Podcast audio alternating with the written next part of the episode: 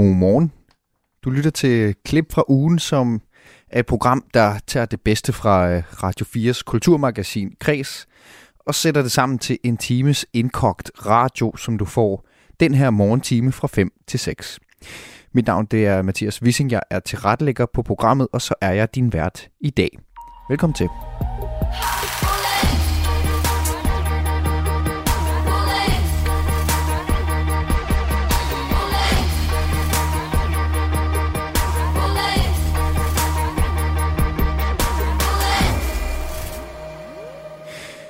Den kommende time, der skal vi omkring et øh, nyindtrådt medlem i Det Danske Akademi og hans tanker om balladen i den litterære højborg, kan man kalde den. Vi skal omkring forfatter Anna Juhl i formatet Stjæl som en kunstner, hvor hun fortæller om øh, serien Fantomforhold, som hun netop har skrevet og som kan streames på Sige fra på mandag den første november. Vi skal også kort omkring Kunstmuseet Aros nye direktør, og endelig så skal det handle om tatoveringer, for de kan nemlig meget vel være et overstået kapitel fra fjerde januar tyve toogtyve. Mere om det senere. Vi begynder nemlig med en af de allervarmeste serier lige for tiden. Det er komediedrama, der hedder Succession, og som kører på H B O.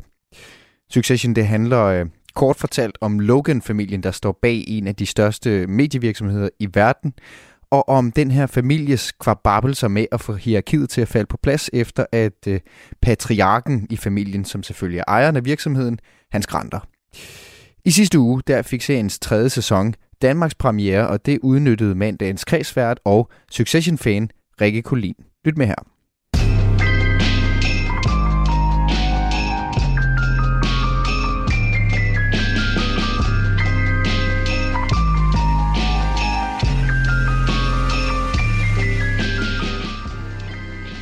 Det her, det er titelmelodien til, i mine øjne, en af den nyere, vor nyere tids bedste serier, nemlig H B O-dramaet Succession. Serien den er skabt af briten Jesse Armstrong og fik premiere tilbage i to tusind atten. Og sidste mandag der fik første afsnit af tredje sæson så premiere på H B O Nordic her i Danmark. For det handler altså om aktuelle serier, der siger noget om verden i dagens kreds. Og når nu vi har mulighed for at snakke om det her mesterværk, så skal vi selvfølgelig dykke ned i det. Ikke mindst fordi Succession altså siger meget om det samfund, vi lever i, og øh, også portrætterer forskellen på generationer ekstremt tydeligt, kan jeg lige så godt sige. Og hvis du ikke har set den her serie, så får du altså lige en lille handling her. Den er meget simpel. Vi har øh, mediemogulen Logan Roy, som er grundlægger og C E O i kæmpe virksomheden Waystar Royco. Og det er en virksomhed, som ejer tv-stationer, aviser og medier og forlystelsesparker og krydstogt øh, virksomhed sågar. Altså en form for fiktiv Disney, kan man sige. Og Logan her, han er blevet firs år gammel, og han har altså et skrantende helbred, så han begynder at se sig om efter sin efterfølger til magten. Og han har fire voksne børn, Connor, Kendall, Siobhan og Roman. Og umiddelbart så er det måske en af dem, der skal overtage skuden, men altså han er som sagt ikke klar til at give slip på alt det, der følger med af rigdom, magt og ære, når man sidder i spidsen. Og det har indtil videre resulteret i toogtyve intense afsnit med magtkampe, dolke i ryggen og øh, rige, usympatiske mennesker i panik. Den her serie, den har et kæmpe karaktergalleri. Lige fra de fire voksne børn til fætteren Greg, som ikke rigtig har mødt sin rige familie før, men bliver kastet ind i magtkampene. Vi har også alle medarbejderne i virksomheden, lige fra øh, jamen, en af de øverste kommanderende, Jerry, til øh, den lidt mere, hvad skal man sige? Øh, ja, han er sådan lidt lunefulde øh, Frank. Men det store spørgsmål er, lidt ligesom i Game of Thrones, hvem ender på tronen? Jeg talte i dag tidligere med Emma Holten. Hun er feministisk aktivist, og så er hun besat af Succession. Og vi talte lidt om seriens portrættering af magt, rige mennesker og dysfunktionelle familiemønstre. Jeg tror ikke rigtigt, man kan blive andet end tiltrukket, når man hører den intro. Altså, sådan, altså når man hører musikken, den begynder, så det første, man tænker, det er bare sådan, hvad kan det her fantastiske stykke musik beskrive?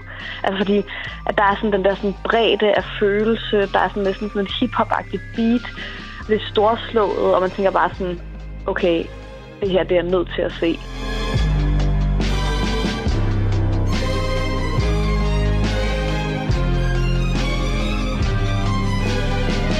Og så tror jeg, det første, som, som man virkelig bliver slået af i Succession, det er, hvor ekstremt dygtige skuespillerne er, og, og hvor sjove de er. Så jeg tror, det, der tiltrækker mig i, i første omgang, det der drog mig ind, det var sådan den stemning, de lykkedes med at skabe med, med ja, nogle meget sådan, simple, men stærke virkemidler. Jeg tror, uden at tage munden for fuld, så kan man godt sige, at, at Succession har i hvert fald en underliggende kritik øh, af kapitalisme øh, og den måde, som, øh, som det ligesom korrumperer menneskelige relationer. Altså, der er en, et gennemgående tema i hele serien, at, at så snart der er penge involveret mellem mennesker, så går tingene meget, meget, meget hurtigt. Det er virkelig, virkelig galt. Så det er i første sæson, hvor der er en scene, hvor at, øh, at Kendall, øh, en af de mandlige hovedpersoner, står med en, med en ung mand, han har kendt i mange, mange år og siger, we're friends, right? Og så svarer ham der vennen bare ikke. Han kigger bare sådan på ham sådan, med sådan et åbent ansigt, uden rigtig at besvare spørgsmålet. Øh, og det synes jeg er, er en perfekt øh, parafrase over, hvad, hvad, øh, hvad penge gør ved, ved relationer, fordi det fjerner øh, alle andre incitamenter. Kærlighed, loyalitet, alt sådan noget bliver, bliver sekundært i forhold til, hvordan man kan udnytte hinanden for at få flere penge.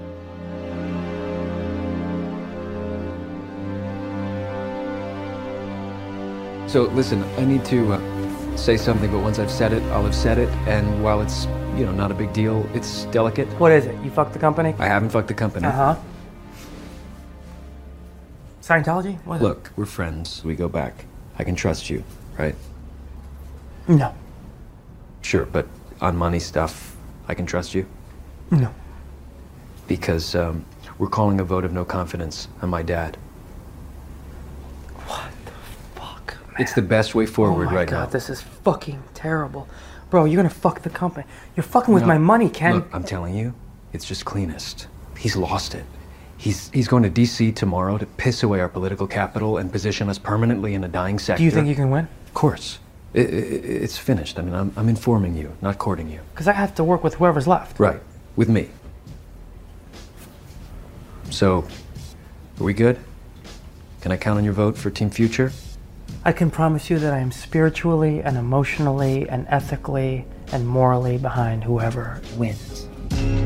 Altså, jeg tror sådan, magtdynamikkerne ser man faktisk i det første afsnit af den nye sæson øh, meget tydeligt, hvor at Logan, som er den her pater noster, øh, chefen for, for Waystar Royco og, og ligesom øh, ja, patriarken øh, i familien i ordets originale og endog overførte forstand, han, øh, de står på en... Øh, Øh, hvad hedder det, en flyplads eller en landingsbane, og så tager han lige sin, sin datter øh, shift til siden og er sådan et, du har styr på det, ikke? Eller sådan, vi, vi finder ud af det, jeg har brug for dig, sådan, jeg har brug for dig til at hjælpe mig og sådan noget. Øhm, og, og det er sådan, ja, du ved, jeg synes, du er den klogeste, eller det signalerer han ligesom til hende, men uden at rigtig love hende noget og give hende noget ansvar, eller sådan, han, han, han vifter bare lige sådan muligheden for, at hun kan blive den næste chef i nogle få sekunder, og på den måde det holder hende til ham. Og jeg tror, der er noget meget sådan særligt ved det, at, at den der magt til at give magt videre. Hvem får lov til at få de mest magtfulde efter mig, når jeg dør, når jeg bliver pensioneret? Den bruges ligesom, den tager han hele, han skifter hele tiden Logan mellem at give den og tage den fra sine børn. Så de aldrig rigtig ved, hvor de har ham. Og, og det synes jeg er, er den, den vildeste magtudøvelse, man kan, man kan gøre, det er jo at gøre folk usikre eller bange, for at de øh, ikke ved, om de er øh, indenfor eller uden for varmen. Listen. I don't. Listen. No. Cooperate or not, to keep the board sweet, I may need to step back a little. Okay. Oh, well, then who would... I don't want to go back right now. Does that play? Yeah, I mean, I just... I... I want you safe. That's the most important thing. Hvad siger det om den her magtdynamik, når det så er mellem familiemedlemmer? Fordi du nævner her, det er øh, far og datter. Altså, hvad siger det noget om, når man kan udøve den magt, men så i et familiært, øh, en familiær relation? Jeg tror alle sammen, vi har en eller anden fornemmelse af, hvad en familie øh, er og skal kunne. En eller anden form for forpligtelse, vi har over for hinanden, når vi er i familie sammen. En eller anden loyalitet, vi forventer, eller i hvert fald en eller anden form for forståelse for, at vi alle sammen er fejlbarlige og sådan noget. Og jeg tror, det som, som serien illustrerer så godt, det er, hvor, hvor meget vi kan fortsætte med at tænke, at der er noget, der hedder familie, øh, og der er noget, der hedder familiær loyalitet og familiær solidaritet, selvom vi får så mange beviser for det modsatte. Altså, der bliver ved med verden, der er sådan, men jeg er jo din datter, jeg er din datter, og man er bare sådan, prøv at åbne nu øjnene, han behandler dig af helvede til. Øhm, og, og den der sådan, følelse af, at sådan, et eller andet sted, så må familie alligevel betyde alt, på trods af, at vi har masser af bevis på, at det gør det tydeligvis ikke, øhm, synes jeg virkelig viser, hvor komplekst det er, når, når arbejde og familie begynder at blive infiltreret i hinanden. Ja, jeg synes, at noget af det, som Succession siger, så altså, der er jo selvfølgelig, altså der er jo tusind ting, man kunne tage fat i, men noget af det, som Succession virkelig siger og gør, det er, at vi ikke nødvendigvis lever i et meritokrati. Altså, at vi ikke nødvendigvis lever i et samfund, hvor at der er en direkte sammenhæng mellem at være dybt intelligent, for eksempel, og så meget rig. Altså det, som jeg synes også Succession også afslører, det er, at sådan, de mennesker, det her handler om, selvom de skal forestille at være nogle af verdens rigeste mennesker, er også fuldstændig almindelige og gennemsnitlige og middelmådige og, og ikke særlig kloge, og nogle af dem er sjove, og nogle af dem er ikke. Og sådan, altså, der er bare sådan en eller anden idé om, at mennesker, som er meget rige, på en eller anden måde skulle være unikke eller anderledes end mennesker, der ikke er rige. Og jeg synes, det, som Succession viser så fantastisk, det er bare sådan, mennesker, der er rige, er bare ganske almindelige mennesker med mange penge. Altså andet ændrer sig ikke øh, nødvendigvis. Øh, og, og det synes jeg egentlig er, er måske de vigtigste kritikker, man kan, kan lave af vores samfund lige nu, og, og vise, at de mennesker, som er i toppen af samfundet, øh, er det ikke nødvendigvis på baggrund af en eller anden sådan, nødvendigvis sådan, særlige evner, men, men omstændigheder og familiære relationer og arv og privilegier, kan man sige. Sådan lød det fra Emma Holten, feministisk aktivist og gigantisk fan af Succession. Succession, den kan som sagt ses på H B O Nordic, det vil sige det, der nu hedder H B O Max, og det var derfra, at vi bragte klip, som blev spillet under indslaget.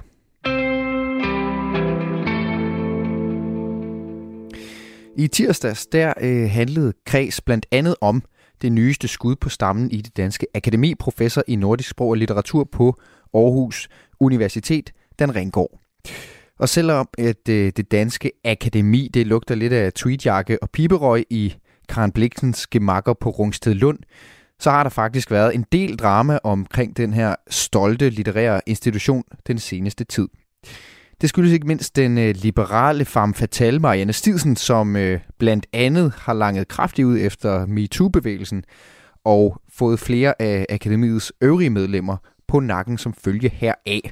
Hvad Dan Ringgaard han tænker om den dårlige stemning på Rungstedlund, det talte vi med ham om i tirsdags. Indtil for nylig har medlemmerne i Det Danske Akademi langt hen ad vejen passet sig selv på Karen Bliksens kunstnerhjem Rungstedlund. Men bølgerne er gået anderledes højt i den stolte litterære institution, siden lektor i nordisk litteratur og medlem af akademiet Marianne Stidsen gik i clinch med MeToo-bølgen ved blandt andet at kalde bevægelsen for en vanvittig massepsykose. Det fik fire forfattere, heriblandt Susanne Brøgger, til i praksis at forlade akademiet, og yderligere flere til at anmode om, at Stidsen skulle trække sig. Det gjorde hun ikke. Og nu er der så friske kræfter i akademiet. Og de kræfter, de er legemliggjort af dig, Dan Ringgaard. Velkommen til. Tak skal du have. Du er forfatter og professor i nordisk sprog og litteratur på Aarhus Universitet. Og du er altså ikke bange for den store stykke Marianne Stidsen. Hvorfor ikke? Altså sidst jeg så hende, var hun hverken særlig stor eller særlig styk. Så jeg tror ikke, der er nogen grund til at være bange for hende. Det, det handler vel alt sammen om, at akademiet altid har været øhm, et sted, hvor meninger har, har kunnet brydes. Og, og, og det har det jo gjort på Rungstedlund, hvor det bliver holdt de her møder, og de fornemme priser også bliver uddelt. Men de, er, de her diskussioner er jo i den grad øh, kommet ud i debatspalterne. Og det er særligt sket efter Marianne Stidsen har taget bladet fra munden og skrevet nogle debatindlæg, som nogen har syntes var ekstremt kontroversielle. Og hun bliver kaldt en kontroversiel skikkelse i det litterære kredse. Øhm, der også senest har fået nogle plagiat, altså Marianne Stidsen har fået nogle plagiatsager i nakken på grund af hendes seneste bog om sagen, den nordiske MeToo-revolution fra to tusind og atten og dens omkostninger, som navnet på bogen er. Men du er ikke bange for at være på hold med Marianne Stidsen, trods hun er så markant en skikkelse, at nogen simpelthen ikke har lyst til at være en del af Det Danske Akademi. Hvorfor ikke? Altså jeg tror, øh, Det Danske Akademi er jo et sted, hvor man laver nogle bestemte ting, nogle af dem der, du, du redegjorde for lige før, ikke? Som vi sikkert kommer tilbage til. Men det er jo også et sted, hvor medlemmerne har lov til at ytre sig offentligt om, hvad fanden de vil, så længe de ikke taler på akademiets vegne. Og det er der jo så øh, nogen, der mener, at Marianne, hun har gjort. Ja, og det tør jeg ikke sige, om hun har, fordi jeg lige, jeg lige væltet ind i akademiet, og så, så nøje har jeg ikke fulgt med, og jeg kender det jo heller ikke indenfra af gode grunde endnu, så, så det ved jeg ikke, om hun har. Mener du, modsat for eksempel Susanne Brøgger med flere, at hun er en god repræsentant for Det Danske Akademi? Igen, hun repræsenterer jo ikke Det Danske Akademi, når hun, når hun er i offentligheden. Så, så det... Det giver jo ikke rigtig mening at, at udtale sig om. Øh, samtidig så, øh, altså hvad angår den der sag om plagiat, du nævnte, så har den jo ikke noget med akademiet at gøre. Der, der er der jo institutioner inden for universitetet og forskningsverdenen, som tager sig af den slags, hvis det er nødvendigt. Men det gør måske, at hun er en mindre troværdig kilde. Det er nok derfor, jeg nævner den. I, i, i hvilken forstand? Altså, hvis plagiatsagen har noget på sig, så kan der være måske noget omkring hendes troværdighed, som det er jo derfor, den bliver bragt op, i hvert fald i, i de her sammenhænge. Ja, men det er jo ikke til at spekulere om endnu. Altså, så skal jeg jo have læst hendes bog, helt og så skulle hun have været igennem en eller anden form for undersøgelse. Der skulle være nogen, der overhovedet mente, at det var nødvendigt at lave sådan en undersøgelse, så skulle hun have været igennem det. Og så kan vi snakke om det igen, måske. Kan du forstå, at der er nogen, der har valgt at trække sig fra det, det danske akademi? Det, det er enormt svært for mig at sige. Altså igen, når jeg ikke kender det indefra. Jeg ved jo ikke, hvor højt bølgen er gået, øh, men jeg synes jo, folk har ret til, hvis de synes, det bliver for meget på en eller anden måde, at de ikke kan være der længere, så er de jo i deres gode ret til at tage deres gode tøj og, og gå. Jeg synes, det er enormt ærgerligt, for det var rigtig dygtige øh, folk og forfattere, som, som øh, forsvandt, og folk, der var vigtige for, for akademiet. Men, men det er jo så, det er jo gået, som det er gået. Hvad skal der til for, at øh, du ikke vil være med i øh, et akademi? Altså, hvor højt skal bølgerne gå? Det har jeg ikke tænkt over. Jeg, har ikke, jeg tror ikke, jeg har fantasi til at forestille mig, men du vil, som øh, hvor, hvor højt, hvor højt ja. de, de bølger ja. så vil være. Ja. Men der er der givetvis grænser for, for alle. Det tror jeg da. Ja. Det virker til, at i øh, det danske akademi, så er der sådan to lejre. Der er Susanne Brøgger-lejren i den, i den ene, og, og så er der Marianne Stidsen i den anden lejr, med nogle forskellige repræsentanter på hver sin side. Hvilken lejr tror du, du hælder mest til? Jeg, jeg vil nødt snakke om lejre, I, på et sted, som jeg ikke har været. Ikke? For jeg kan kun gøre det på anden hånd. Mm. Så jeg har ikke nogen idé om, hvor, hvordan de der lejre fungerer, om de hovedet er der. Er det nogle lejre, der, der viser sig i nogle bestemte diskussioner, men måske ikke er der i nogle andre diskussioner? Er der så nogle andre øh, måder, folk grupperer sig på? Det er jo heller ikke et politisk parti, det skal vi huske på. Altså, mm. det, vi, det, vi er der for, det er jo faktisk primært at uddele nogle priser. Og så skabe noget... nogle arrangementer i forbindelse, som har et eller andet, som kan gøre et eller andet for dansk litteratur, og så udtaler os en gang imellem om, om, om litteraturpolitiske og kulturpolitiske emner. Og øh, der er der ikke nødvendigvis, altså når jeg ser på de priser, som skal uddeles her sidst i november, så, så er det nogle glimrende forfattere, der har fået de priser, og jeg kan ikke, jeg kan ikke med min begrænsede viden om, hvad der foregår på akademiet, sige, så at sige, sige aha, der er en eller anden... Øh, part, der har udpeget nogen, der er en part, der har udpeget nogen andre. Sådan synes jeg ikke, det ser ud, men øh, det, det vil jo vise sig. Er du spændt på, hvad det er for øh, nogle øh, samtaler, I skal have i det danske akademi? Fordi jeg kan jo høre på dig, at du siger, at øh, der er nogle sager i det offentlige, og jeg, jeg tænker, der er nogle, ja, det er nogle vilde sager, at de er meget øh, polariseret, men du siger jo, ah, lad mig lige, lad mig lige se, hvor, hvor, hvordan det nu er, når vi sidder rundt om øh, bordet deroppe. Ja, sgu, jeg er da spændt på det. Jeg, jeg glæder mig til det. Eller sådan vil jeg hellere sige det, ikke? Ja. Jeg glæder mig til det. Jeg kender jo de fleste af de mennesker, der sidder der, som, som udmærkede mennesker og folk, jeg virkelig gerne vil snakke litteratur øh, om, eller med. Øh, så så det, det ser jeg da frem til i den grad. Hvad vil du arbejde for i, i akademiet? Jeg tror, jeg vil gøre det, som jeg altid gør, når jeg så at sige, får et ny, en ny arbejdsopgave, eller går ind i et rum, i en gruppe, som jeg skal lave et eller andet med, og hvor de måske har siddet der et stykke tid. Jeg vil sætte mig ned, så vil jeg lytte, og så vil jeg danne mine, mine meninger øh, undervejs. Jeg har ikke sådan en eller anden politik, og jeg tror, jeg, jeg tror måske, det er de færreste, øh, der har sådan en, når de går ind i akademiet, fordi igen, det er ikke et politisk parti, vi har med at gøre. Det er, det er en anden form for, for sammenslutning. Men når du har sagt ja til at blive en del af det, så må du også have noget på hjertet, noget du gerne vil bidrage med. Altså, jeg tror først og fremmest, Det Danske Akademi er jo et sted, øh, hvor man har mulighed for at gøre et eller andet fornuftigt for dansk litteratur. Mm. Ikke? Øh, det kan man gøre ved, ved at diskutere øh, priser, uddele dem til nogle gode forfattere. Man kan gøre det til at invitere forfattere ind. Man kan lave nogle arrangementer ude i byen, så at sige. Øh, og øh, man kan, som jeg også nævnte, udtale sig, øh, som akademiet lige har gjort i forbindelse med, øh, med de danske sendelektorer i udlandet, som, som regeringen vil afskaffe med den nye finanslov. Altså de folk, der... der underviser i dansk sprog, litteratur og kultur ude, ude i verden. Og, og det, er jo, det er jo et arbejde, som, som forhåbentlig kan gavne øh, dansk litteratur. Og du er slet ikke bange for, at, at øh, kan man sige, det danske akademis nyere historie kan, kan mudre dit øh, kommende arbejde? Jo, det kan det godt være. Øh, altså, det, det, er jo, det har jo været en gevaldig konflikt, ikke? Mm. Og, og sådan en skal jo lappes sammen på en eller anden facon. Og øh, det er min fornemmelse, at det er det, de er i gang med. Mm. Øh, og, øh, og hvorvidt den kan bryde ud igen, eller der er nogle, nogle linjer, som du siger, ikke, som, som øh, kan komme for meget i tårterne på hinanden, det, Det må, det må vi jo se på, fordi der er ingen tvivl om, at det, det var jo en, en, en voldsom øh, konflikt, som, som var der. Det er jo, kan man sige, det er meget godt, at I mødes i Karen Blixenske makker på Rungstedlund og, og går jakkesæv og ryger pibe. Men hvad betyder det her akademi egentlig for danskerne i din optik? Jeg tror ikke, der er nogen, der ryger pibe længere, men jeg skal, jeg tror, jeg skal ikke kunne garantere, ja, jeg ja. forstår billedet. Det er netop det der bedagede akademi. Mm. Og det er jo også, akademiet er sådan en sjov størrelse, fordi den jo også tager, hvad skal vi sige, historien på sig på en eller anden måde. Ikke? Så det er, det er sådan en, en, en odd one out på en måde i, i litteratur. Øh, hele litteraturfeltet. Ikke? Øh, og det er måske også derfor, jeg tror, den er vigtig. Fordi hvis den ikke var der, så ville vi savne den. Hvordan det... tror du, at, at den almindelige litteraturbegejstrede danskere ville savne den? Hvad er det, I bidrager med? Og hvad er det, du gerne vil blive ved med at bidrage med for det? Jeg, jeg tror, at akademiet... Det er ikke, fordi det danske akademi er så forfærdeligt gammelt i forhold til det franske eller det svenske. År, altså, ja. ja, som jeg fra, de andre er fra syttenhundredetallet. Mm. Øh, men den tager jo historien på sig alligevel. Mm. Ikke? I kraft af, at, at det er et akademi. Så, så det, at, der, at litteraturen ikke kun er noget, der foregår her og nu, øh, men også noget, der har en enorm, en kæmpe tradition bag sig, og at der er nogen, der tager det på sig, og også gør det med en vis autoritet, eftersom det er dygtige folk, der sidder der. Det, det er nogle af de ting, akademiet har, og som ikke er så forfærdeligt mange andre steder i, i hele det litterære felt. Og, og derfor er det, jeg synes, jeg kan sige, at jeg tror, man vil... Øh, Vi er i hvert fald nogen, lad mig sige det sådan, som ville, som ville, ville savne det, hvis det ikke var der. Så hvad, så hvad vil du sige, det, det er sådan det højere formål med det danske akademi er?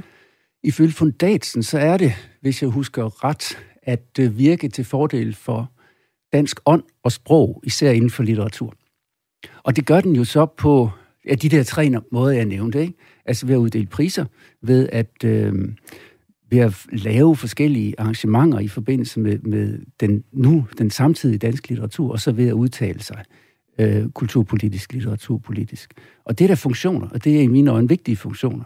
Og derfor er det også vigtigt, at vi får, nu siger jeg vi, selvom jeg ikke føler mig indlemmet endnu, at, men at vi, får, vi, vi kommer over de der øh, øh, konflikter i et eller andet omfang, samtidig med, at, at altså, som du også øh, indledte med at citere mig for, det er fint at skændes, øh, men jo i et eller andet omfang er det også vigtigt at kunne arbejde sammen alligevel, ikke? Og lave de ting, som, som, som akademiet nu skal lave. Og det sagde Dan Ringgaard, ny indtrådt medlem i Det Danske Akademi. Og så skal vi lige have med, at Maja, hun fik sagt, at Marianne Stidsen, hun har plagiatsager på halsen. Det har hun ikke, men hun bliver undersøgt for at have dem, så at den vist klappet af. Tirsdagsudsendelsen, den var god, for der havde Maja nemlig også forfatter Anna Juhl i studiet i øh, kredskonceptet Stjæl som en kunstner, som handler om øh, kreativitet, inspiration og gode idéer, og hvor man kan få dem fra. Anna Juhl, hun indrømmer gerne, at hun har øh, stjålet fra blandt andet tv-serien Lost, hvad det går ud på, og hvordan det talte Maja med hende om, men først så talte de lidt om tv-serien Fantomforhold, som Anna Juhl, hun er aktuel som hovedforfatter på. Og Fantomforhold, det er en tragikomedie, som øh, har en terapigruppe for folk med kærestesorg som omdrejningspunkt. Maja, hun lader ud med at stille spørgsmålet, hvorfor skal vi grine af knuste hjerter? Jamen, altså, øh, jeg vil heller ikke gå ind og sige, at man skal grine. Jeg har lagt nogle gode punchlines. Men øh, det er jeg glad for, du synes. Altså, det synes jeg jo, man skal. Nu, jeg tror bare, at At, at det, man jo siger om komedie, det er tragedie plus tid. Hvilket mm. også vil sige, at tragikomedien er per definition retrospektiv. Altså komedien i tragikomikken er retrospektiv. Altså når man er i situationen med at få knust sit hjerte, eller alle mulige andre tragiske situationer, man kan være i som menneske, er det ikke særlig sjovt, og let's just face it. Men hvis man nogle gange bare har helikopterblikket og kigger tilbage på sig selv, altså jeg har eddermame gjort mange mærkelige ting, når jeg har haft kærestesorger, som har været dybt tragiske, men også morsomme. Når du kigger tilbage, så er det... Ja. ja har, har du et eksempel på det? Jamen altså, bare sådan den der... Altså, der er jo noget med at være så ynkelig. Altså, at mm. bare ligge på sit stuegulv. Ikke engang gider kravle op i ens sofa, fordi man bare er sådan, åh, det her stuegulv minder mig om min ekskæreste. øhm, hvor man er sådan, så kravl dig op i den sofa, din idiot. Ikke? Altså, du ligger bedre, og det er sådan, det, du ved, selvmedlidenhed, man dyrker den. Fordi i hvert fald det, jeg har oplevet, når jeg har haft kærestesorg, er, at det er sådan, det er en sorgform, man kan snakke med ret mange om, fordi vi ligesom har et fælles sprog for det, at nogen går fra hinanden, så man kan som regel altid få et godt råd af en ven eller en veninde eller whatever, øhm, hvor, som, som gør sorgen lidt mm, sådan, til at, altså sådan, man, man faktisk godt kan have det sådan lidt lækker dårligt, mm. hvis det giver mening. Det har ja. jeg i hvert fald nogle gange taget mig selv i at være sådan, altså grunden til, at du opfører sig som, der, som, som så stor et, et røvhul lige nu, det, du, det er jo også meget det her med, om noget af en forklaring eller en undskyldning, og der har jeg måske selv haft en tendens til at bruge min kærestesover som en undskyldning for bare at gak fuldstændig ud, ikke? Så lidt selvpineri. Så jeg har det for eksempel med tandstikker. Jeg kan godt lide at, at stange tænder så meget, så de bløder, ikke? Det ja, er ja, altså, og, og det, jamen, altså, og det er jo whatever works for you, altså. så, sådan, så det er ikke fordi, at det tror jeg ikke, jeg har det hensigt med noget af det, jeg laver, at man skal grine af noget, men at man mere prøver at ramme et sted, hvor man måske kan grine lidt sammen, og humor ja. er jo en form for forsvarsmekanisme, som gør det nemmere at være i. Så jeg håber da, at hvis der er nogen med kærestesover, der ser den, at de så bare vil føle sig en lille smule mindre alene. Og i den her serie Fantomforhold, der følger vi Ali, der er hovedpersonen. Hun er otteogtyve år. Hun øh, får af sin læge vide, at hun har kærestesorg. Og af omvej, så ender hun så i en kærestesorgsgruppe hos psykologen Ellen. Og lad os lige høre en øh, bid fra traileren her. Du ligner lort, Ali. Jeg er faktisk også startet i sådan en kærestesorgsgruppe for folk med kærestesorg.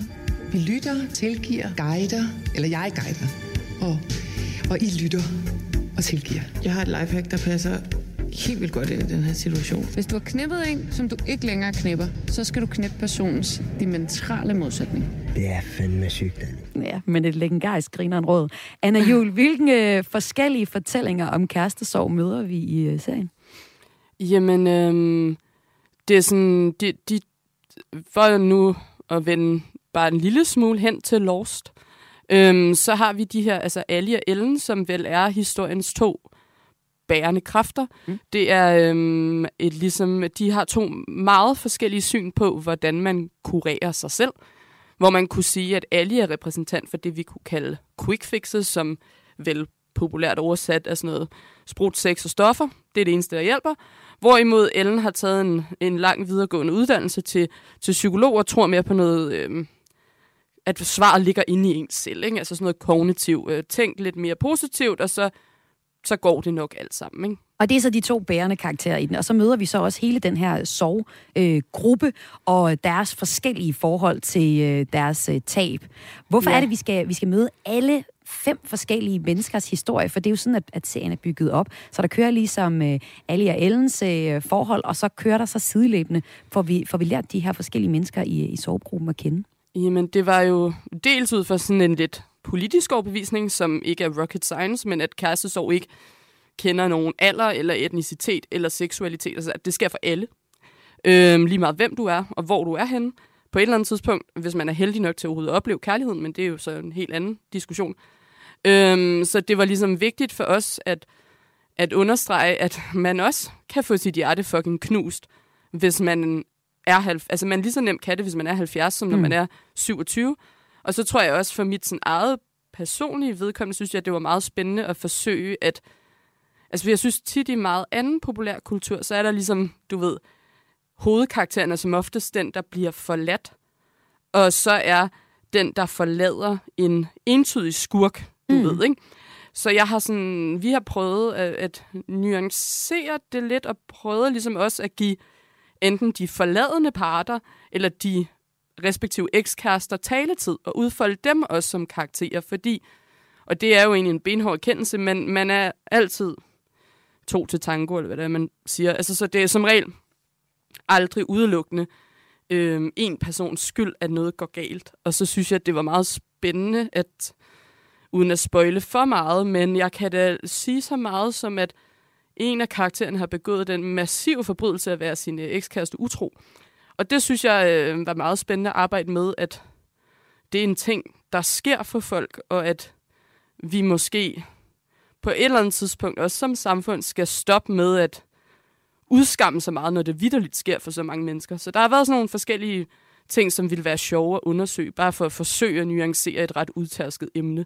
Og der bliver også i, i, i serien, lader jeg også mærke til, der er, bliver fremhævet det her med, med skilsmissefamilier, hvor der bliver sagt noget med, så kan vi også være de, de særlinge, der er i en skilsmissefamilie, eller et eller andet den stur. Og så bliver det, så bliver det ligesom udfordret point med at sige, ja, så er vi godt nok mange, der er øh, utrolig særlige, fordi øh, det er jo mere normen end, end undtagelsen. Præcis. I øh, Danmark. Både øh, Ali, vores hovedperson, og de fem andre i kærestesorgsgruppen har gennemgået ægte brud i deres kærlighedsliv, hvor et fantom er jo noget ikke eksisterende. Vi kender det bedst fra fantomsmerter. Hvorfor er det, at serien hedder Fantomforhold? Jamen, øh, det gør den jo, fordi vi var ret tidligt ret gift med ideen om, at øh, den skulle hedde noget med fantom.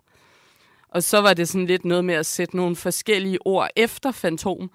Øhm, fordi at det her med fantomsmerter, altså jeg tror, det der, de alle, alle kærestesorggruppens medlemmer har til fælles, er, at de på en eller anden måde, deres krop føler stadigvæk, at de er i deres respektive forhold. De har ikke givet slip.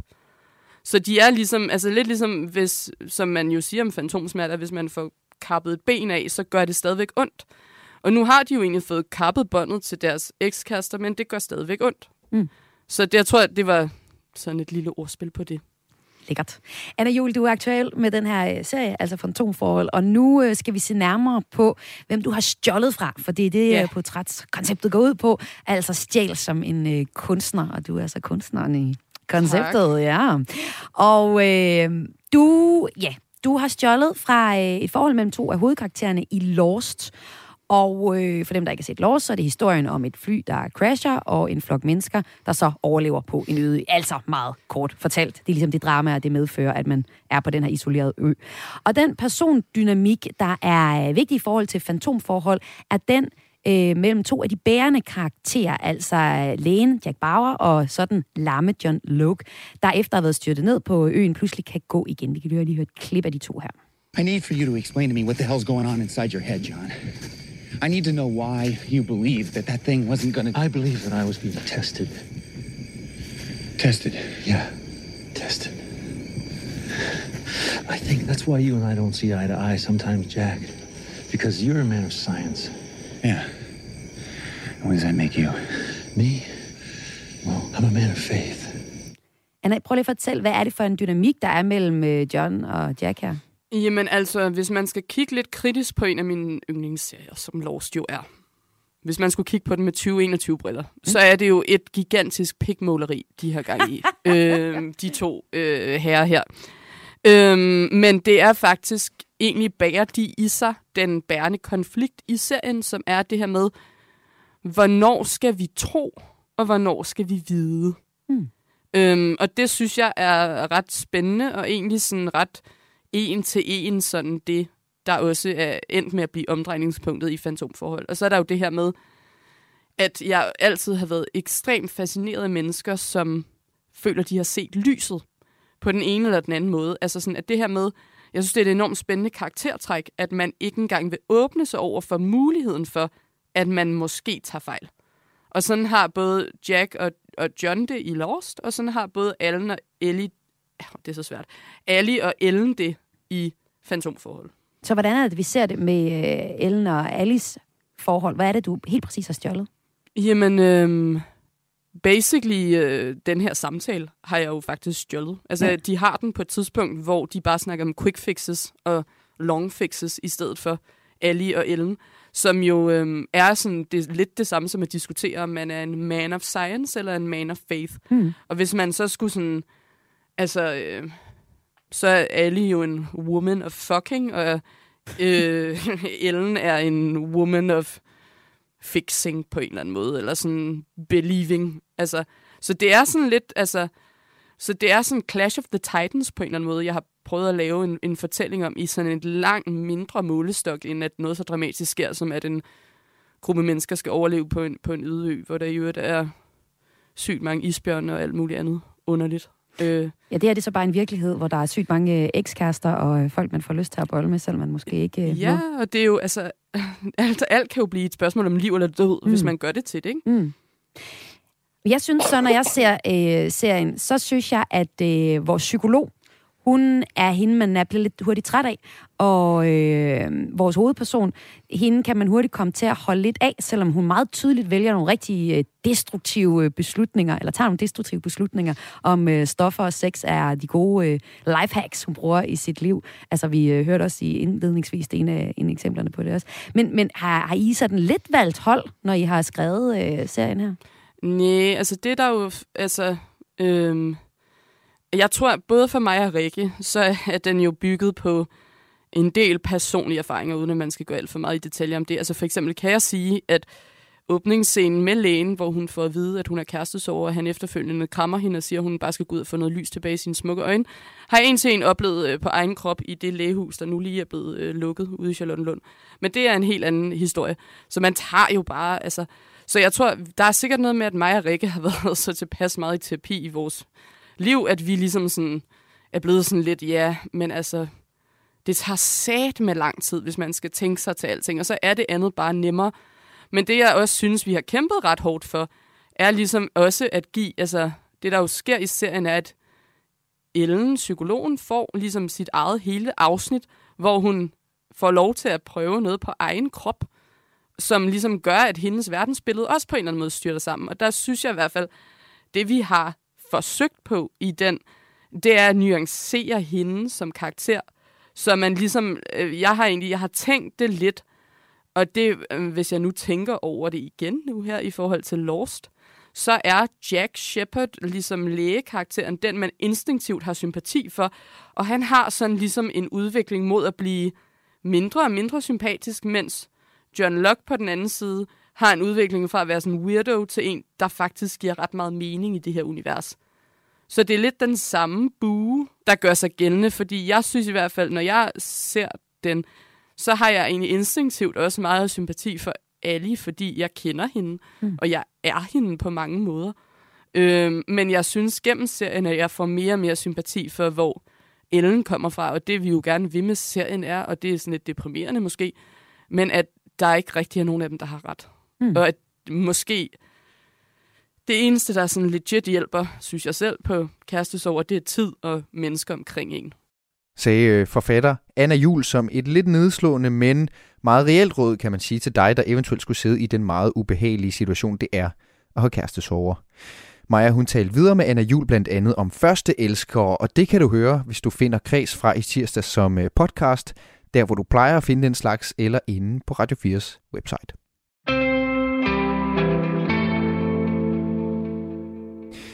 Her nu, der lytter du nemlig til klip fra ugen et, sammenkog af det bedste indhold i kulturmagasinet Kreds i den forgangne uge. Mit navn det er Mathias Wissing, og jeg forsøger at guide dig igennem det hele og lige hen til næste indslag, som stammer fra i onsdags.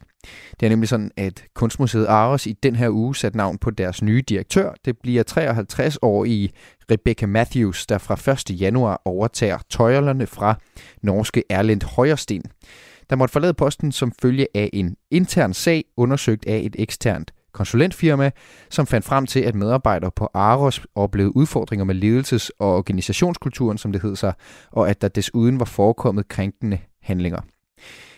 Kredsreporter Line Grønborg, hun var til stede til udnævnelsen. Hun fik i den forbindelse formand for ansættelsesudvalget og bestyrelsesmedlem i Aros, Laura Hay, til at forklare, hvad der har ligget til grund for valget af lige netop Rebecca Matthews.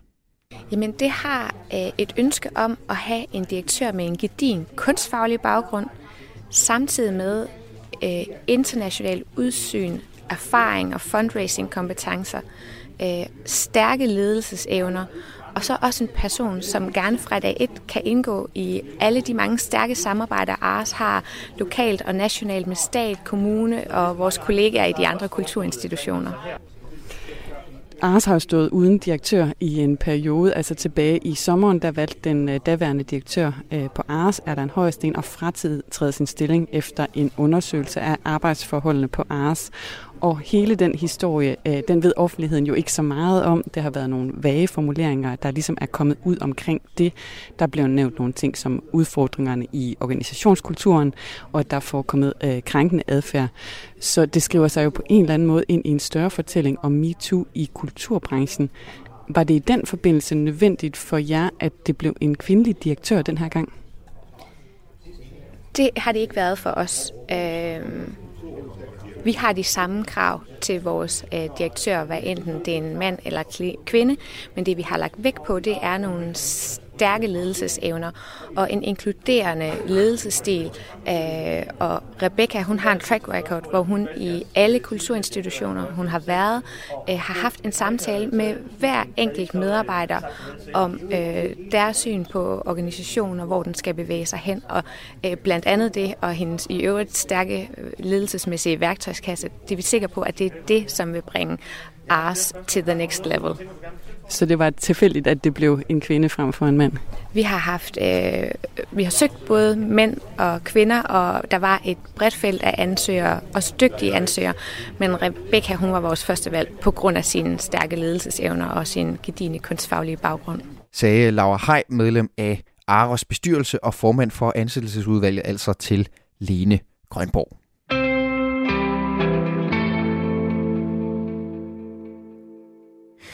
Det sidste, jeg har i posen til dig denne lørdag morgen, handler om tatoveringer.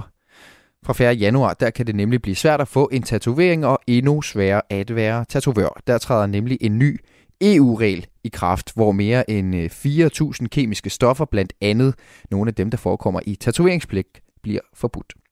Line Grønborg, hun havde travlt i onsdags, for hun var nemlig også forbi Senders Ink i Aarhus, hvor hun talte med tatovør Simon Vendelbo Jensen, og han siger, at hvis de her E U-regler ikke bliver lavet om, så kan man simpelthen ikke holde åbent efter nytår. Lad os prøve at begynde på lærredet, der har jeg, der har jeg farverne. Ja. Øhm, hvis vi åbner skabet her, hvor vi har flækken til at stå. Så har du dem til at stå i tre forskellige kasser herinde, kan jeg se. Ja, lige præcis. De er delt op i de forskellige øhm, farver øh, og mærker. Hvad er det, man bruger mest så? Det vi bruger mest op ved os, det er den, den sorte, øh, og det står for cirka femoghalvfems procent af de tatoveringer, øh, som vi laver. Skal vi lige prøve at tage den ud og lige kigge på den? Det kan vi sagtens, hvis du ser her. Og de er ligesom i sådan en øh, høj øh, cylinderformet øh, plastflaske der, øh, kunne jo minde om et eller andet, man kunne købe i en hobbyforretning. Det ser ikke ud af så meget, men øh, når man laver en tatovering, så er det ikke... Øh, Det er ikke særlig meget blæk, øh, som går til at lave hver enkelt tatovering.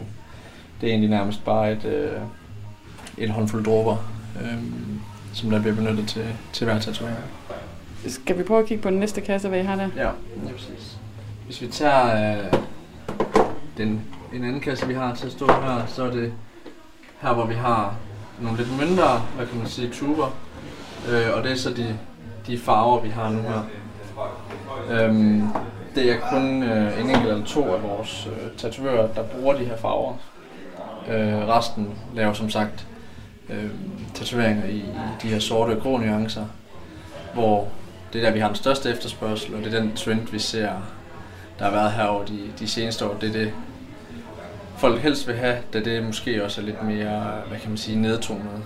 Men vi har selvfølgelig stadig kunder, der gerne vil have med, med farver øh, i, i diverse... Øh, regnbuefarver, kan man sige. Så det har vi også på lager. Ja, fordi her har du der både rød og sådan en helt koboldblå og en fin lyserød også. Lige præcis, lige præcis. Og nu kommer der jo så her fra starten af det nye år, de her nye E U-regler, der gør, at fire tusind stoffer i både den her tatoveringsplæk og også i make-up forbydes. Mm. Hvor stiller det jer her efter nytåret? Jamen det stiller os jo selvfølgelig i en, øh, en position, øh, hvor vi er lidt usikre på, øh, på vores erhverv øh, og på den videre drift. Der er jo selvfølgelig det her møde i dag med Miljøstyrelsen, hvor vi håber, at vi kan blive øh, en del klogere på, øh, om vi har et arbejde og så videre her om hvad, halvanden måned, to måneder. Ja, fordi hvad vil det reelt betyde, hvis du ikke må bruge de farver her i butikken? Jamen hvis vi ikke må bruge de farver, vi, vi har nu, Øh, og vores producenter ikke får leveret øh, og produceret nogle farver, som, som står inden for de her E U-lovgivninger, øh, lov, øh, så kan vi jo selvfølgelig ikke proppe dem i huden på, på vores kunder. Betyder det, at I reelt vil blive nødt til at dreje nøglen om så? Vi vil i hvert fald øh, holde butikken lukket, indtil, indtil der er en løsning, så, øh, så det er jo der, vi står nu. Sagde altså Simon Vendelbo Jensen fra Sinders Ink til Lene. Kredsvært Maja Hall, hun fulgte op ved at tage en snak med formanden i Dansk Tatovør-Lav, Frank Rosenkilde. Han havde nemlig tidligere på dagen siddet i møde med Miljøstyrelsen om de her E U-regler, der altså alt andet end lige ser ud til at føre til, at tatoveringsbikser over hele E U ikke kan åbne efter den fjerde januar, hvor reglerne træder i kraft. Lyt med her. Hvad fandt I så ud af på mødet? Jamen, der var, altså, ja, der var egentlig ikke fandt ud af, fundet ud af så meget. Altså, vi står egentlig stadig i samme situation. Der er stadig ikke nogen farver, og der er stadig ikke noget godkendt. Øh, men øh, man, kan, altså, man kan sige, at øh, Miljøstyrelsen lyttede til vores frustrationer og de problemer, vi har her. Øh, det næste er så bare, at øh, nu skal jo gå der nok noget tid, inden øh, Miljøstyrelsen finder ud af, hvordan øh, der skal arbejdes med det her, og hvordan de skal takle det her. Så jeg, jeg, jeg ser der sådan øh, rimelig positivt på det på en side, men øh, på den anden side, så, så længe der ikke er nogen farver, så ser det jo sort ud, ikke? Ja, øh, altså betyder... To, øh, ja. ja, vi havde to konsulenter med, øh, som øh, inden for kos- kosmetikindustrien, øh, som øh, muligvis har noget løsning for os, øh, ved, ved, hvordan de kan vurdere de her farver og få dem øh, vurderet individuelt. Der er jo muligvis nogle af farverne, som godt kan øh, bestå de her øh, reach-krav her. Så altså, jeg ser det ikke helt sort, og der, der, jeg, jeg har på fornemmelsen, at der, der, der er noget, der er noget, vi kan bruge i hvert fald. Okay, så der er måske nogen farver. Måske kan jeg få en tatovering i, i gul og blå i det nye år. Men altså, reelt set, Frank, så er det vel sådan, at lige nu, så kan man ikke regne med at kunne forlade en tatovering i Danmark? Nej, altså, fra den, det hele firkante, den hele firkante, det er sådan. Ja. Det er sådan, det er. Men... Øh, jeg tror, der er noget, der er noget enkelte, noget, der, jeg tror, der er nogle enkelte farver på vej. Der er i hvert fald masser af procenter, der lover alt muligt, ikke? Men det er jo lige sådan sidste time, ikke? Vi kan ikke nå at afprøve de her farver, hvis de har nogen, og hvis de når at få det godkendt til de fleste af producenterne er amerikanske. Jo. Øh, det, det, det, det, det er ikke engang i ellevte time, det er nærmest slut jo. Øh, vi kan ikke nå at afprøve dem og, og, og prøve at tage servere med dem og se, om de det hele taget holder de her, hvis der kommer nogle farver. Altså, uanset om der skulle komme nogen her og være noget klar den fjerde første, så, ja, så står vi i en helt ny verden, uanset hvad. Men, men Frank Rosenkilde, man kan hurtigt begræde, at der er en masse tatovører, der ikke har noget arbejde fra første januar, og der er en masse også, der ikke kan blive tatoveret. Men ja, der er jo ja. også en grund til det. Altså, de mere end fire tusind stoffer, som er i, i tatoveringsblik og, og permanent makeup, øh, de skal jo forbydes, fordi der er en mistanke om, at de kan være allergi- og kræftfremkaldende. Det er jo ret alvorligt. Ja. Ja, ja, men nu siger du fire tusind. Det er noget, der kan være i de her tatoveringsfarver. Ja. Det, de to, der er tooghalvfems af dem, som, som man ved er, ikke? Altså, de, tallene, de er sådan lige lidt øh, skruet op måske. Men øh, når vi så kigger på alt det der farlige der med, med øh, om det er kræftfremkaldende og så videre, så øh, er der faktisk ikke noget, der beviser. Øh, der, find, der, der findes ikke en eneste tilfælde, hvor man kan påvise, at der er en, en tatovering har givet kræft. Øh, det meste af alt det her, det er muligvis, og det kan godt være, og vi tror, at der kan ske det og det og det her, fordi det og det og det her. Altså det hele, det er jo baseret på et forsigtighedsprincip. Mm. Og, og den pointe der, den, den er du ikke alene om at sige, den bliver du også bakket op af fra professor ja. overlæg på hovedafdelingen på Bispebjerg Hospital, Jørgen ja. Serup, siger for eksempel T V T, til T V to, ja, at der er ingen sundhedsfaglige argumenter for ja. at forbyde ja. tatoveringsblik. Ja. Altså, du siger jo så, at der er flere producenter, der er pt. Er kommet ind i kampen og er i gang med at udvikle ja. blæktyper, som så kan være ja. lovlige, eller i hvert fald blive godkendt. Altså, ja, ja. har I været lidt langsomme til at komme gang i at finde alternativer? Jamen altså, vi, vi hørte jo det sådan helt reelt for et år siden, hvor jeg også var med i en pressemeddelelse. Men altså, der er jo ingen, som i hverken tatovører, forhandlere eller producenter, som har forstået, øh, hvor, hvor grelt det her faktisk vil blive. Der er ingen, der... Ja, hvad er det, Pernille Weiss siger? Man skal være øh, biokemiker for at forstå det her. Så i fremtiden, der skal vi jo tatovører nok have noget mere uddannelse inden for kemi og noget. Så, så, så, så du ser også indad på et punkt i forhold til det her? Ja, ja, det kan man godt sige. Ikke? Vi er jo nødt til at... Altså, nu, nu kommer der... Altså, nu, for eksempel nu har vi fået fat i nogle konsulenter, som ved meget mere end os, og som også har lavet ved at få, måske udarbejde et redskab til, så vi selv kan tjekke noget her i Danmark. Mm. Og så miljø, som miljø, Miljøstyrelsen kan få sådan en tjekliste, som de har... Ja, hvad kan man kalde det, så god for. Og, og, øh, og der har vi et lille redskab der måske, der kan hjælpe os øh, øh, lidt længere frem. Og Frank Rosenkilde, formand øh, i Dansk Tatovør-Lav, når du nu nævner Pernille Weiss, så er det fordi, hun er medlem af Europaparlamentet for konservativ ja. og har ja. udtalt blandt andet til T V to, at hun mener, at tatovørmarkedet hidtil har været det vilde vesten. Der har simpelthen ikke været restriktive ja. regler nok Nej, til, jamen, at folk jamen, har kunne jamen. føle sig trygge uden at risikere at få kræft, allergi ja. eller påvirkning af arvemassen på længere sigt, så med ja. de bekymringer, man kan have omkring de her stoffer. Lige afslutningsvis, Frank Rosenkilde, hvad er det næste skridt for jer i Dansk Tatovør-Lav? Du snakker om, I begynder at få fat i nogle folk, der ved lidt om det her område. Ja, det er de konsulenter der. Det er noget, vi kan bruge af det. Der, der, der er ikke så meget andet at gøre. Vi kan ikke trylle. Men altså, har man virkelig tatoveret folk, uden at ane, hvad det var, man puttede ind i kroppen på dem tidligere? De her farver har vi jo brugt i, i fyrre til halvtreds år, mm. uden der er sket noget som helst. Ikke? Vi kører dem med for store, anerkendte firmaer, som har produceret farver i årevis, uden der er sket noget med det. Altså, noget af det her, det er jo, som man siger, det er jo taget på forsigtighedsprincippet. Ja. Og det er jo noget af det, altså, vi er helt enige om, at den her kemikalielovgivning, det er noget, der er godt for os alle sammen, og vi skal passe på os alle sammen, og vores børn og vores børnebørn, og vi ikke bliver øh, udsat for farlige kemikalier. Men når der nu ikke er nogen super, super reelle beviser for, at det her er direkte skadeligt, der er faktisk ikke nogen, øh, der er døde af at få tatoveringer. Der er heller ikke fået nogen, altså, øh, vi, vi er jo nede så få mennesker, der ikke engang kan øh, måles i, øh, ja, i noget som helst. Øh, i procentvis eller noget. Altså, det, det er faktisk, hvis vi snakker om tooghalvtreds millioner mennesker, så snakker de om tusind skader, alvorlige skader, ikke? Det kan ikke engang måles i promille. Uh, vi er jo godt klar, at vi skal passe på hinanden. Vi skal have en kemikalielovgivning og ting og sager, der, så der bliver passet på os. Men uh, det skal også være reelt og med reel forskning. Tak fordi du var med her, Frank Rosenkilde, formand i Dansk Tatovør-Lav. Og øh, han var altså med, fordi at de mere end de her fire tusind, det lyder også af mange, men det er altså nogle stoffer, som øh, man har mistanke om, kan være allergi- eller kræftfremkaldende, og de kan findes i tatoveringer, altså i blækken i tatoveringer, permanent make-up, og nu bliver de her stoffer så øh, reguleret og forbudt. Øhm, og, og det er jo virkelig mange af os, det går ud over, kan man sige. Altså, der er sådan noget seks, op mod seks hundrede tusind danskere, der har en eller flere tatoveringer, og man anslår, at mellem halvtreds tusind og hundrede tusind danskere får en tatovering hvert år. Men altså, som det ser ud lige nu, så bliver det svært at få nogen i januar. Det var sådan set, hvad jeg havde valgt at klippe med i klip fra ugen, den her lørdag, hvor du altså har fået kreds-highlights fra uge treogfyrre. For at sende dig godt videre i teksten, så får du lidt musik at slutte på. Et nummer, der ligger helt i toppen på diverse digitale hitlister for tiden, nemlig Tobias Rahim og Andreas Odbjergs Stor Mand om at finde kærligheden i Aarhus. Mit navn det er Mathias Wissing. Tak fordi du lyttede med. Jeg håber, du får en rigtig god lørdag.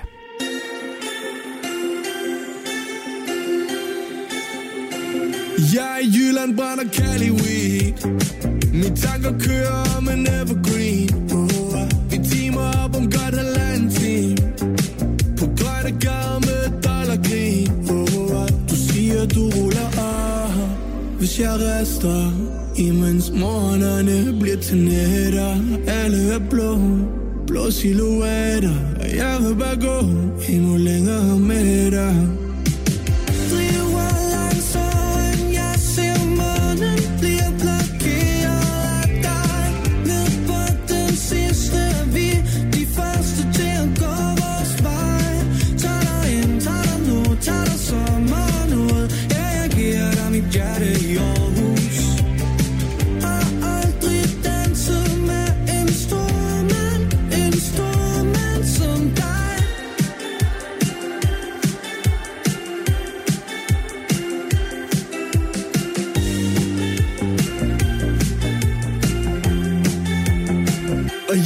Føler, at jeg ejer byen, som Pablo Escobar med The Gin. Oh, med vinder energi på Bellevue, hvor smukke mennesker giver mig déjà vu. Oh, du siger, du ruller af, hvis jeg rester, imens morgenerne bliver til nætter. Alle er blå, blå silhuetter, og jeg vil bare gå endnu længere med dig.